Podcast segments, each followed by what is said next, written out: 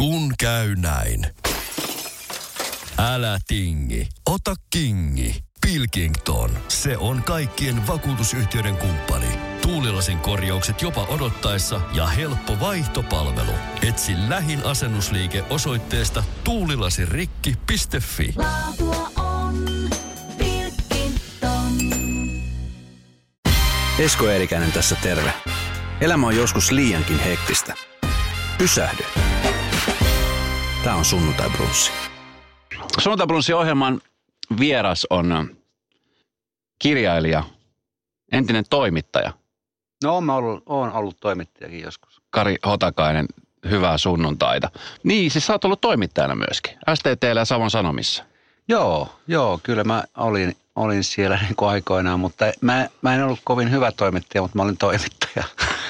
tota, se oli semmoinen vähän, no semmoinen jakso elämässä, missä me kaikki tehdään jotakin asioita joskus. Ja Hmm. mä olin ensin äh, Savon Sanomissa niin kuin kesätoimittajana ja vähän, vähän sitten pääsin määräaikaiseksi vähäksi aikaa ja, ja, ja sitten STTllä, mutta Savon Sanomissa ne huomasi kyllä niin kuin se valuvian jo. Eli tota, ja tapahtui semmoinen juttu, että mä olin iltavuorossa STTllä ja, ja, ja siihen kuului se, että soitetaan poliisikierrot.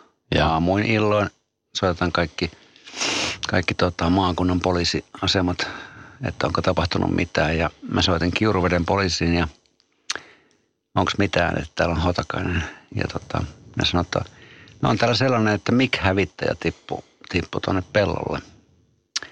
Ja mä kysyin, että kävikö kenellekään miten pahasti, niin ne sanoi, että ei tässä mitään, että, että lentäjä on ihan kunnossa, niin mä en tehnyt uutista siitä.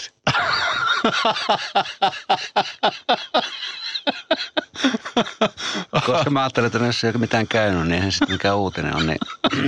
No se oli, val, se oli valtakunnallinen uutinen ainoa vaan, että se ei ollut Savon Sanomissa uutinen, jolloin, jolloin tuli semmoinen hiljainen hetki seuraavana päivänä toimituksessa ja oli semmoinen uutispäätoimittaja kysyi, että kuka mahtoi olla illalla vuorossa. Jolloin tuli vielä hiljaisempi hetki ja mä tota, nostin käteni pystyyn ja melkein, melkein niin kuin ulko-ovi aukesi saman tien, mutta ne antoi säällistä olla vielä vähän aikaa. Ja mahtava, mahtava tarina. Joo, siis jos, jos ei ole mitään vahinkoja tapahtunut kellekään ihmiselle, niin miksi siitä kirjoittaa? Nimenomaan. mites, mites tota niin, sä varmaan seuraat aika paljon tätä toimittajien maailma nyt tältä puolelta katsottuna. Mil, miltä se näyttää? Olisiko, olisiko, olisiko jos sanotaan näin, että jos tuon perusteella sä et tehnyt juttua, niin mi, miltä se näyttää nyt niin kuin tänä päivänä katsottuna, miten, miten toimittajat ja, ja ylipäänsä? No ää, suurin osa toimittajista, mitä mä tapaan, on, on todellakin niin kuin, niin kuin pikkusen älykkäämpiä kuin minä. Että, no joo, se on ihan muuttunut kaikki tietenkin, kun on tullut välineitä niin paljon. Mm. Että se on muuttunut koko maailma ihan täysin, että mun mahdollisuus toimittajana olisi ollut kenties niin semmoiset, niin kuin, missä mä olin ihan ok, aika vahvoillakin oli, oli erilaiset henkilöjutut ja tämmöiset niin kuin human interest, niin kuin sanottiin silloin, semmoinen niin kuin juttutyyppi, vähän pitempi henkilöjuttu tai joku vastaava, mutta ei uutistoimittajana mulla, mulla olisi ollut mitään mahdollisuuksia Mm.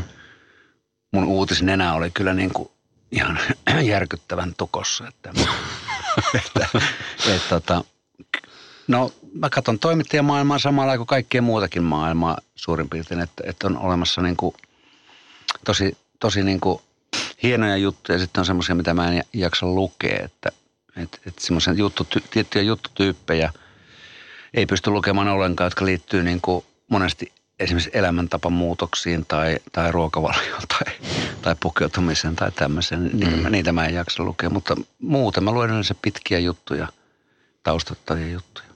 Mites tota, mi- missä vaiheessa sä huomasit, että, että kirjoittamisesta voisi tulla itselle ammatti? Sä oot kumminkin aika paljon kirjoittanut, siis romaaneita, runoja, lasten ja nuorten kirjoja, näytelmiä.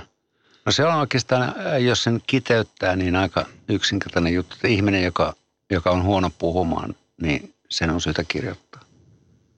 Et mä oon, mulla oli viisi siskoa siinä perusperheessä, meillä kah- kahdeksan hengen perhe, niin, niin mun siskot oli ko- kohtuullisen puheliaita.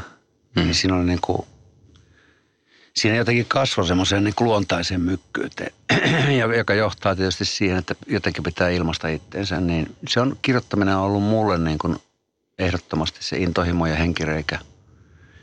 Että puhuminen on ollut mulle vaikeaa, niin kuin sanotaan 37-vuotiaaksi asti oli aika vaikeaa niin kuin, niin kuin puhua mitään esimerkiksi omista töistään. Mm.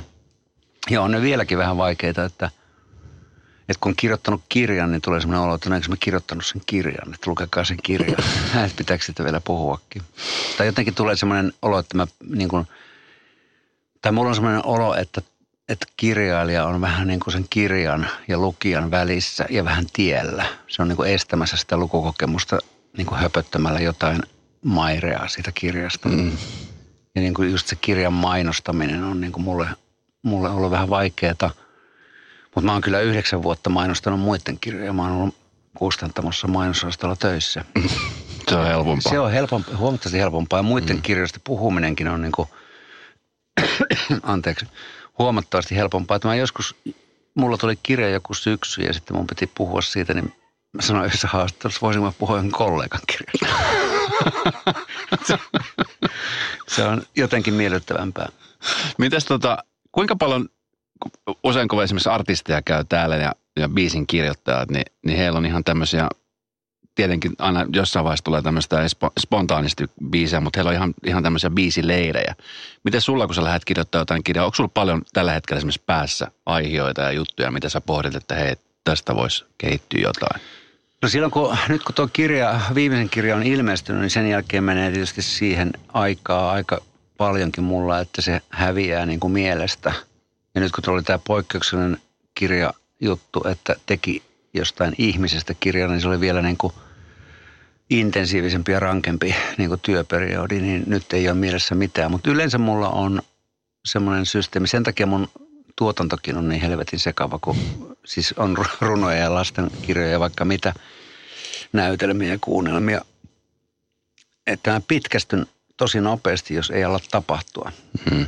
Sitten sen takia mulla on yleensä niin kuin viisi ideaa, joista niin kuin – jos yksi ei toimi, niin mä siirryn toiseen ideaan. Ja nyt just se, että mitä seuraavaksi voisi tehdä, niin ei ole niin mitään semmoista tarkkaa havaintoa siitä.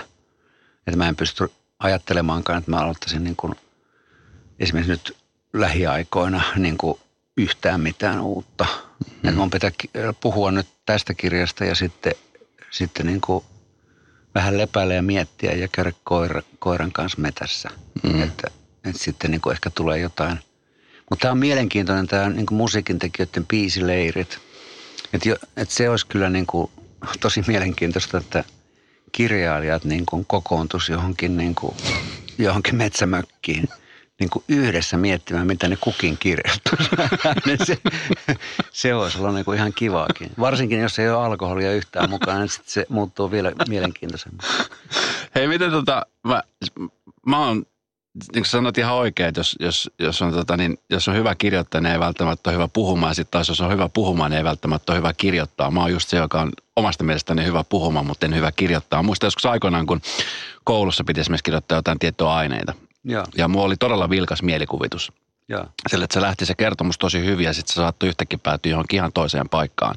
Kun sä kirjoitat romaanin, niin onko sulla ihan selkeä visio siitä, että miten se alkaa ja suurin piirtein, miten se etenee se tarina ja loppu vai, vai tuleeko niitä käänteitä ja tämmöisiä asioita, niin onko ne niin kuin sellaisia päivän fiiliksen mukaan tai se hetkisen? No kyllä siinä niin kuin se, se aihe tai se, että mistä haluaa kirjoittaa on aika tarkastikin mielessä, mutta se, että miten se kirja menee, niin se on kyllä ihan sekametelisoppa. Et, että siinä on niin semmoinen joku suunta, että mihin mennään, mutta sitten mä oon ollut sitä mieltä, että jos – jos se suunta on kovin suora, eli niin kuin valtatie, sanotaan pitkä valtatie, jonka, jonka horisontissa näkyy joku loppu, niin melko varmaan se on ö, jollain tavalla pitkästyttävää niin, että, että yhtäkkiä huomaakin, että siitä lähtee joku sivupolku. Mä nimitän sitä saunapoluksi. Sitten kun sitä saunapolkua lähtee menemään toiseen suuntaan, niin siellä onkin sauna, jossa on jotakin saunojia – ja sitten tulee kirjoitettua niistä saunojista enemmän kuin siitä henkilöstä, joka oli menossa sitten saunan ohi. Mm. jolloin ö, siitä voi tulla, jos onnistuu, niin voi tulla hyvin eläväinen kirja juuri sen takia, että siinä on vähän sivupolkuja ja muuta. Et mä en ole niin, kuin niin kun mä en ole juonivetoinen kirjailija tai juoni, juoni ei ole mun niin vahva, vahva juttu ollenkaan, vaan ehkä henkilöhahmot ja sitten joku tunnelma. Niin sen takia mun kirjat jotkut on niin erittäin sekavia. Mm. Ja siitä tietysti niin kuin – pahoittelut. mutta, mutta tota, ne on niin kuin, mun mielestä erikseen on niin kuin monia eri tapaisia kirjailijoita on. Että jotkut, mä ihailen su, suunnattomasti joitakin kollegoita, joiden kirjoissa on niin kuin tosi jännittäviä ja mielenkiintoinen juoni. Hmm. Mulla se ei kyllä ole kovin mielenkiintoinen. Mulla on yksi kirja menneisyydessä, Juoksuhaudan tieniminen kirja, niin siinä on niin kuin jossain, jossain niin kuin, kirja oli ilmestynyt ja sitten oli kirjamessulla tai jossain, mun piti sanoa, mistä tämä kertoo. Niin mä sanoin, että no se on, mies yrittää ostaa omakotitalon, mutta ei onnistu ja menee sekaisin. No, se, no ei se nyt ole kovin polveileva ja kovin kiintoisa juoni. Mä huomasin, kun mä sanoin sen, että, että nyt mä oon mokannut, että tämä pitäisi olla jotenkin vähän, vähän niin kuin poukkoilevampi juoni. Mutta ei se ole. Mutta melkoisen menestys teosta. Joo, joo no, se, oli, se on, se on niin kuin, joo, no, no, tämmöisiä tapahtuu. Mm-hmm. No, se oli niin kuin tietyllä tavalla vahinko, ei sitä niin kuin kustantajakaan uskonut mitään menestystä tulevan. Ja kun se näki, no kustantajan markkinointiosasto näki sen kannen, niin sanoi, että voi vittu, tämä on niin hirveä tämä kansikin, että ei, että ei, ei, ei, ei tästä niin kuin, niin kuin mitään synny kyllä, että tämä on niin, kuin niin masentava. Ja no tämä on elämän, elämän niin kuin tämmöistä poikkoulua on se, että se, se nimenomaan oli sitten menestyskirja. Mm. Mutta että ei, se, ei siinä alkuun ollut semmoista niin kuin klangia ollenkaan, että siitä tulee mikään menestys. Ja niinhän se meneekin tämä koko elämä, että, että jos me katsotaan jotain kirjallisuuden historiaa, niin Tuove Janssonin muumipeikot, mm. ne on niin kuin klassikkoja. Silloin kun ne ilmestyi, aikoinaan, niin ensimmäiset muumikirjat, niin ei niitä otettu vastaan niin kuin mestariteoksina, vaan esimerkiksi Muumilaakson marraskuun muistaakseni arvosteltiin, että erittäin masentava kirja tai jotain. Nyt ne on, niin kuin, nyt ne on ikään kuin kansallisaarre. Mm. Et, niin, niin, niin että se, se ei ole aina niin, se he, niin kuin sen hetkinen niin kuin vastaanotto ei, ei, ei niin kuin välttämättä aina kerro niin kuin kirjasta ja sen, sen menestyksestä kaikkea. Täällä Pohjan tähden alla tuntematon sotilas haukuttiin isoissa lehdissä silloin, mm. kun ne tuli. No miten on käynyt? Mutta onko toi vähän epäreilu? Mä oon aika usein itse asiassa miettinyt tota, että sama juttu on, on taiteilijoilla, jotka maalaa tauluja. Että et sitten niinku sillä hetkellä, kun tehdään niitä asioita lihasverellä ja, ja annetaan kaikkeensa kirjailijat, niin sitten vasta niin kuin jälkeenpäin saattaa mennä niin kuin kymmenen vuosia, kun vasta näitä teoksia arvostetaan ja näitä pidetään nimenomaan tämmöisenä niin kuin suurmenestyksinä ja, ja, ja tavallaan se itse kirjailija tai itse taiteilija ei saa sitä tunnustusta. Joo, no siinä mielessä just niin kuin, se on, se on äärimmäisen niin kuin ongelmallista, mutta siinä mielessä on käynyt niin kuin, niin kuin hyvä säkä, että sen aikaa, mitä tässä maapallolla on, niin sen aikaa on, on jotkut kirjat on – mm. huomioitu. Puhun niitä omista kirjoista, joitakin on huomioitu. Hyvä juttu, mutta suurin osa jää huomiotta. Ja sitten munkin suosikkikirjoja monia maailmankirjallisuuden hienoja kirjoja, niin nehän on ollut aikanaan niin kuin, ei ollenkaan millään tavalla menestyksiä. Mm. Mutta sitten, no joo, Väinölinnan niin kuin perikunnalta voisi kysyä, että miltä nyt tuntuu. Kyllä. Hei, onko sulta ikinä muuten pyydetty, sä oot kirjoittanut muun muassa myöskin runoja aika paljonkin, niin tota, että et sä kirjoittaisit biisejä? No mä oon yrittänyt, mä oon kirjoittanut yhden semmoisen lasten musikaalin aikoinaan, mihin mä kirjoitin sanotuksia ja Iiro mm. Rantala ne, ne niin kuin sävelsi. Mutta sitten mun on ollut haaveena, siis mä oon yrittänyt niin kuin haaveilla joskus, että mä oon iskelmäsanottaja – mutta mä näytin sitten Kari Tapiolle yhtään sanotusta, niin sanoi, että pysy, pysy ihan päivätöissä vielä. sieltä ei peukku noussut. Ei, ei, ei sieltä noussut kovin iso peukku, mutta mut, mut sano vaan, että on tässä jotain, mutta hän ei tiedä mitä. ja tota, on, on mulla ollut siis semmoinenkin, semmoinenkin että emme ole niin näyttänyt niitä koskaan, mutta oli tosiaan niin kuin Paula Koivuniemi esimerkiksi on semmoinen artisti, joka niin kuin on, on jollain tavalla niin lähellä sydäntä, että, että sekin olisi kiinnostavaa. Mutta mulla on semmoinen olo, että mä en osaa sitä. Hmm. Että ne, jotka osaa oikein hienosti sanottaa, niin ne ei osaa kirjoittaa romaaneja. Eli se on niin kuin vähän, vähän joku semmoinen varmaan oma niin kuin, niin kuin mielentila, miten se niin kuin syntyy ja miten, miten, se, niin kuin, miten se menee. Että on joku J. Karjalainen esimerkiksi on kummallinen tapaus, että sillähän ei ole edes riimejä lähekkään. Suurin osa kappaleista ei ole riimitetty ja silti ne toimii. Mm-hmm. Mutta jos ne paperilta lukee, niin ei toimi. Mutta se mm. toimii sen sävellyksen kanssa ja se on se juttu. Että et, et, eihän niin kuin, jos Kari Tapion tuotantoa katsoo, niin eihän kaikki sanotukset siellä ole niin kuin mitään, mitään su, suurinta filosofiaa, mutta yhteensä sitten kun se sovitus ja hänen äänensä on, niin sitten se toimii. Hmm. Mutta en, en, en, juuri tämä on ongelma, että mä oon kaikkia kirjallisuuslajeja niin kokeillut suurin piirtein, niin opera, libretto ja sitten sanotukset on semmoisia, että ei, ei taida, niin kuin, ei taida Kari niin kuin niihin pystyä. Aha, niin vielä. Tässä niin, on. No, joo, vielä sitten, mä että, joo, tämä on, tää on hyvä, kun sanoit, että vielä, että toivoa on. Mutta siinä tapauksessa mun varmaan pitäisi mennä noiden sanottajatyyppien kanssa niin kuin merkittävän pitkälle piisileirille. Ja ne niin kuin näyttäisi sitä ihan, ihan kädestä pitää, mm. että, että tämä ei, niin kuin, että tämä ei tarvitse niin kuin, niin kuin tämä, mä, mulla oli semmoinen ongelma, että kun tein sen Kari Tapiolle yhden tekstin, niin, niin se oli ihan täynnä asiaa. Se on ihan helvetisti asiaa. Niin sanoin, että ei, tässä on ihan aivan siis järkyttävä määrä asiaa, että kirjoita tämä yleisöosastoon. Et, et, et, et, et, tämä on niinku biisi. Et biisissä on niinku tunnelma ja pari, pari kolme asiaa korkein tai ehkä joku käänne ja sitten kertosää. Mutta tämä on niinku joku maailmanselitys, että ei tämmöisiä niinku pysty laulamaan koko Ai että, rauha hänen sielulleen. Hei, tota niin, palautteesta ja, ja ylipäänsä, sä oot kirjoittanut lukematon määrä kirjoja. Kun sä kirjoitat kirjaa ja sä mainostat niitä kirjoja, niin, niin kenen palaute on sulle niin kuin erityisen tärkeä? Kun se kirja on valmis ja se on siellä ulkona? No ky- kyllä ne on niin kuin, ihan siinä alkuvaiheessa tietenkin niin kuin läheisten. Että e, niin kuin va- vaimon palaute on tietenkin tyttärien ja sitten kun, niin kuin mun kustantajan, joka on mun niin kuin luottoihminen, niin se ihan siinä alussa on niitten, mutta sitten tietenkin sitten alkaa tämä yleinen arvostelu, siis tämä niin lehdissä ja muuta, niin sehän on niin kuin yhtä kauheata joka kerta, että ei siihen, ei siihen totu, että ei mulla ole mitään semmoista niin kuin kokeneen ihmisen panssaria, että mä oon ihan, ihan herkillä niiden kanssa. Et mm. Sitten kaikki, mitä, mä haluan lukea kaikki, mitä kirjasta sanotaan. Sitten kun tulee oikein jotakin semmoista tymäkkää, niin kuin, miten se sanoisi kauniisti, vittuulu, vittuulun omaista asiaa, niin ky- kyllä se niin on pakko mennä mettään niin kuin koiran kanssa pariksi tunniksi. Mutta kyllä se niin kuin vanhemmiten on helpottunut ihan vähän, mutta ei kovin paljon. Mm.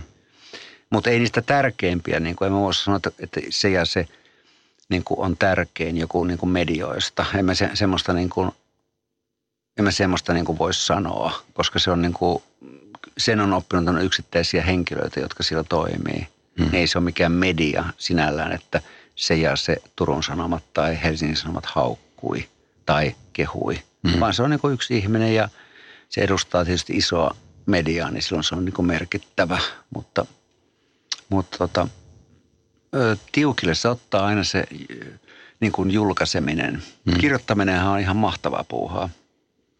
Mutta julkaiseminen on, se on aika stressaavaa.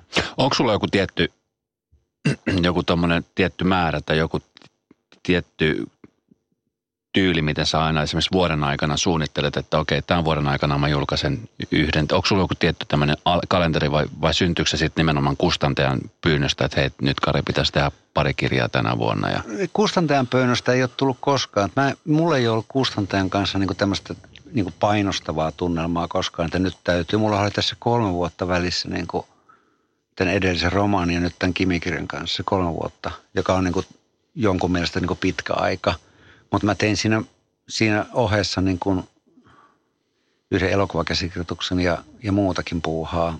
Mutta mulla ei ole niin kuin aikataulua muuta kuin sitten kun projekti alkaa. No varsinkin tämä viimeinen juttu, kun alkoi, niin siinä oli ihan tosi tarkka aikataulu, koska mä tein toisesta ihmisestä kirjan. Mutta muuten, jos mä teen tavallisesti niin kuin itse kirjan, niin mä istun siinä 10 neljän autotallin puolikkaassa, kökötän siinä ja katon päivän mittaan, mitä tapahtuu. Hmm. Ja, ja juuri se päivä muodostuu niin, että jos mä menen ysiltä sinne autotalliin, niin sitten kympiltä, jos ei ole tapahtunut mitään, niin vaihan, vaihan niin kuin aihetta. Vaihan johonkin muuhun. Mä tein jossain vaiheessa – yhtä romaania, niin se romaani ei liikahtanut mihinkään, niin mä tein lastenkirjaa. Okei. Okay. Sitten kun lastenkirja ei niin kuin liikahtanut, sitten mä tein kuunnelmaa. Niin mä tein sitten niin kuin kahden vuoden aikana niin kuin neljää, kolmea niin kuin työtä periaatteessa yhtä aikaa. Et mä en, mä niin kuin en anna itselleni, jos mä menen työhuoneelle, niin mä en anna armoa ollenkaan. Hmm. Hei tota, vuonna 2012 oli todella pahassa auto-onnettomuudessa. Joo. Mi, mi, tota niin, mä aika paljon esimerkiksi nyt tässä viikon aikana, kun tiesin, että sä oot tulossa, niin vähän toimittajana otin vähän selvää taustoista ja katselin vähän. Mutta siis tämä oli aika iso kolari. Tämä oli semmoinen kolari, joka olisi voinut, niin kuin, siinä olisi voinut käydä todella, todella huonosti. Joo. Miten, miten tota niin, minkälaisia fiiliksiä niin kuin sen kolarin jälkeen niin kuin herää tilanteeseen? Se oli, se oli lähtö lähellä. Joo, se oli, se oli kummallinen tapaus sillä että kun, miten mä nyt kiteyttäisin sen, että se, se pysäytti tosi paljon ja järkytti tosi paljon, mutta siinä oli vähän semmoinen juttu, että kun se ei ollut kenenkään, se ei ollut semmoinen niin kuin perinteinen kolari, jossa on jonkun syy, syytä joku, koska siinä oli vanhempi pariskunta vastapuolella ja, ja se mies, vanhempi mies nukahti rattiin käytännössä – kun, kun se jäi selvittämättä, mutta se on kuitenkin se uniapne varmaan se syy.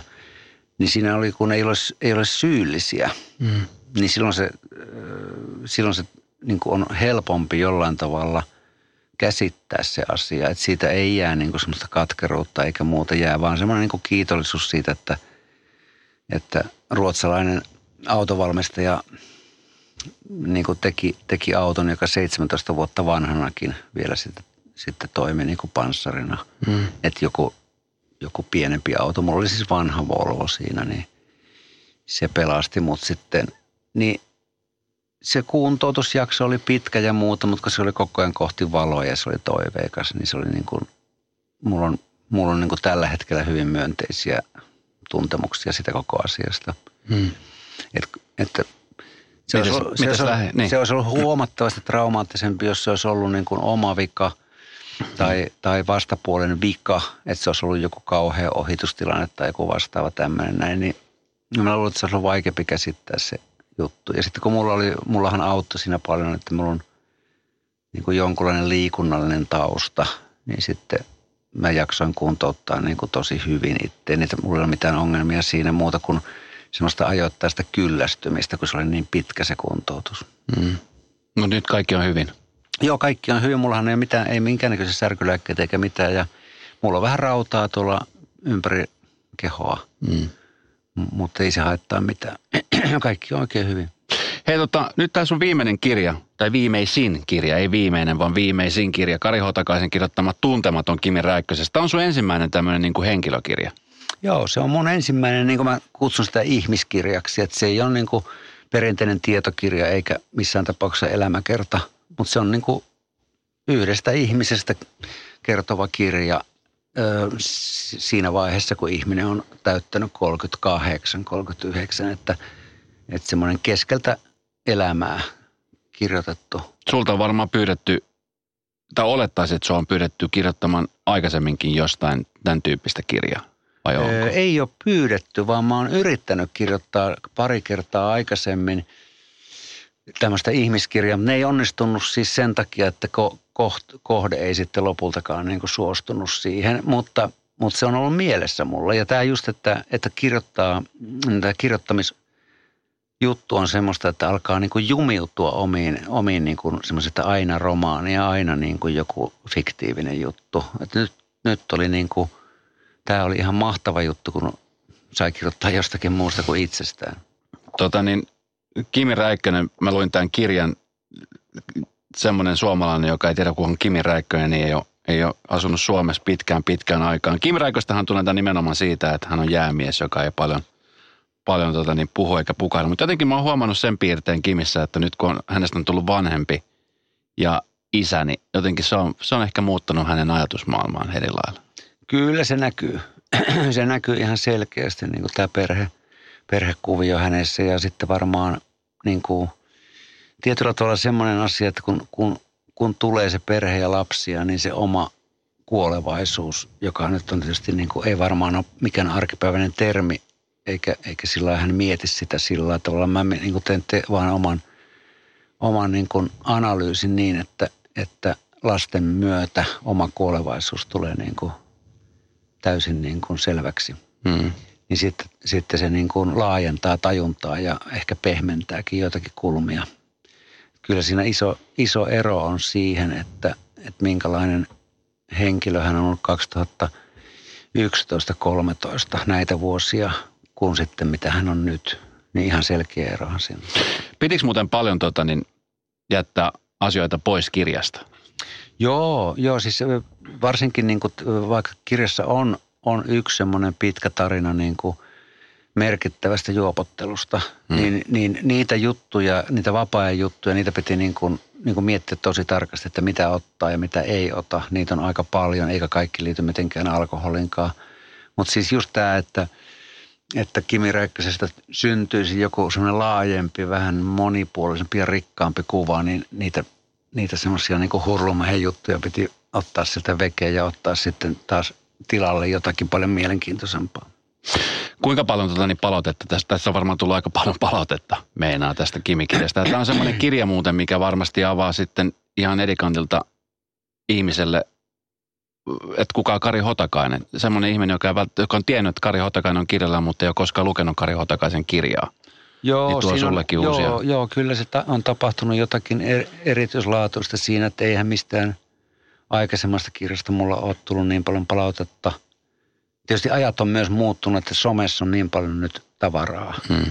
mutta silloin aikaisemmin ei ollut mun edellinen niin kuin iso, paljon my, myyty kirja tosiaan Juoksuhordan on 2002 ilmestynyt. Ei silloin ollut mitään tämmöistä. Tämä aikakausi on muuttunut, tämä niin kuin ilmaisullinen aikakausi, että ihmiset on Twitterissä ja tuolla Facebookissa ja muuta, niin tuo on erittäin paljon saanut niin kuin palautetta. Siis kaikenlaista palautetta. Mm. Että sitä on otettu kantaa tosi paljon tuohon kirjaan. Mm. Ja, ja tota, siitä on tietysti niin kuin iloinen ja sitten on ottanut myös opikseni silloin mitä on tullut kritiikkiä ja muuta, niin niitäkin on niin kuin ihan mielenkiintoista lukea, koska tuommoista kirjaa, tuommoisen kirjan kirjoittaminen on, on ihan näkökulmakysymys, että kuka sen kirjoittaa. Hmm. Että, että joku Formula 1 urheilutoimittaja tai muu, semmoinen, joka tietää formulasta paljon, niin olisi kirjoittanut ihan erilaisen kirjan.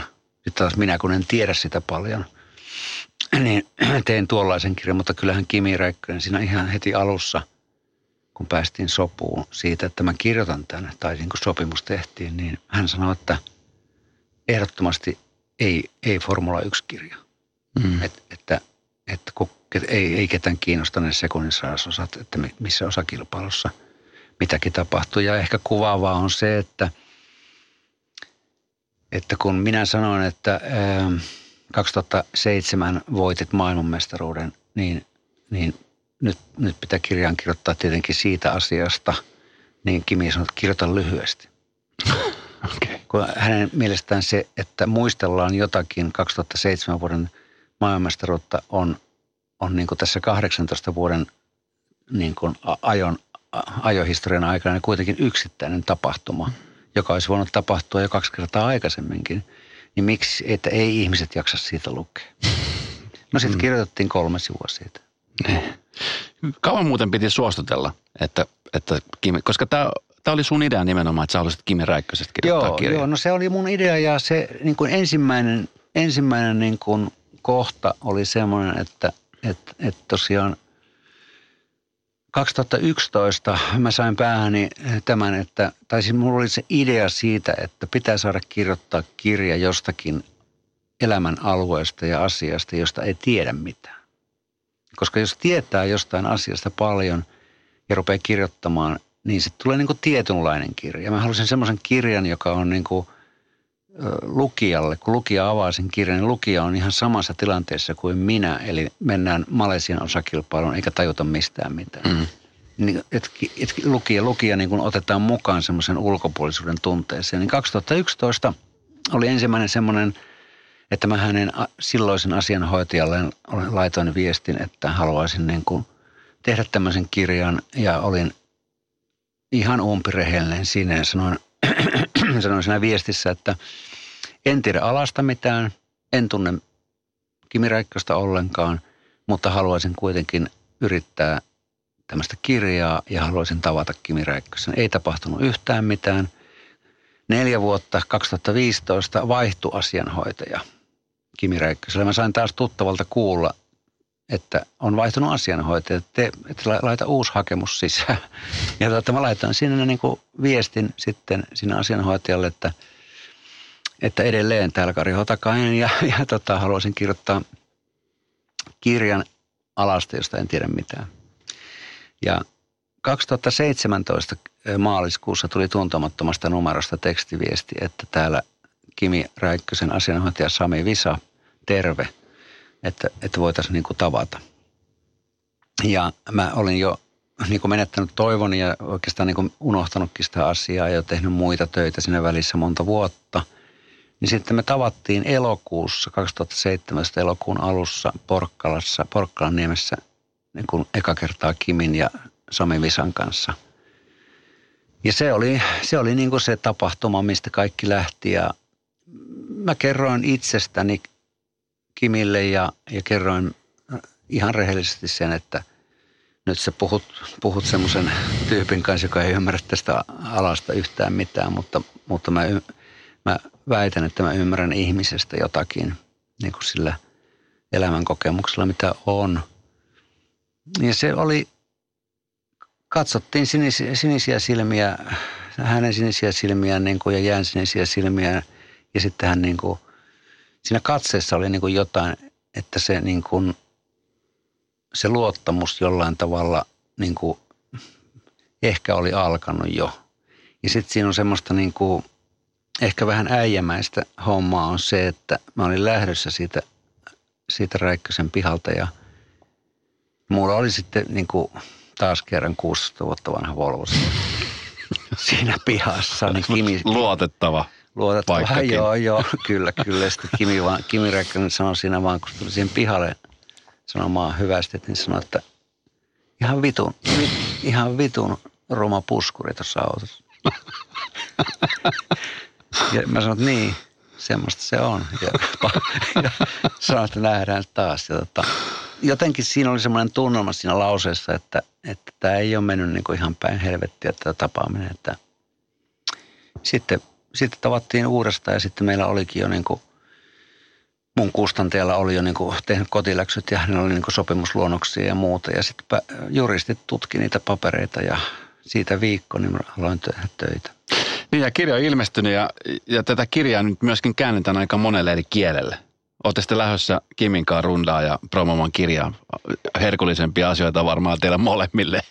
Tota, ei, ei ole lähdössä. Hän, hän, niin kuin, hän suostui siihen 16. elokuuta tapahtuneeseen julkistamistilaisuuteen ja siinä kaikki. Mm. Et ei, ole, ei ole mitään semmoisia sovittuna, että, katsotaan nyt sitten, että mitä sillä nyt, nyt lokakuun 18. päivä on niin kuin Briteissä, Briteissä julkaistaan se kirja, että katsotaan mitä tapahtuu.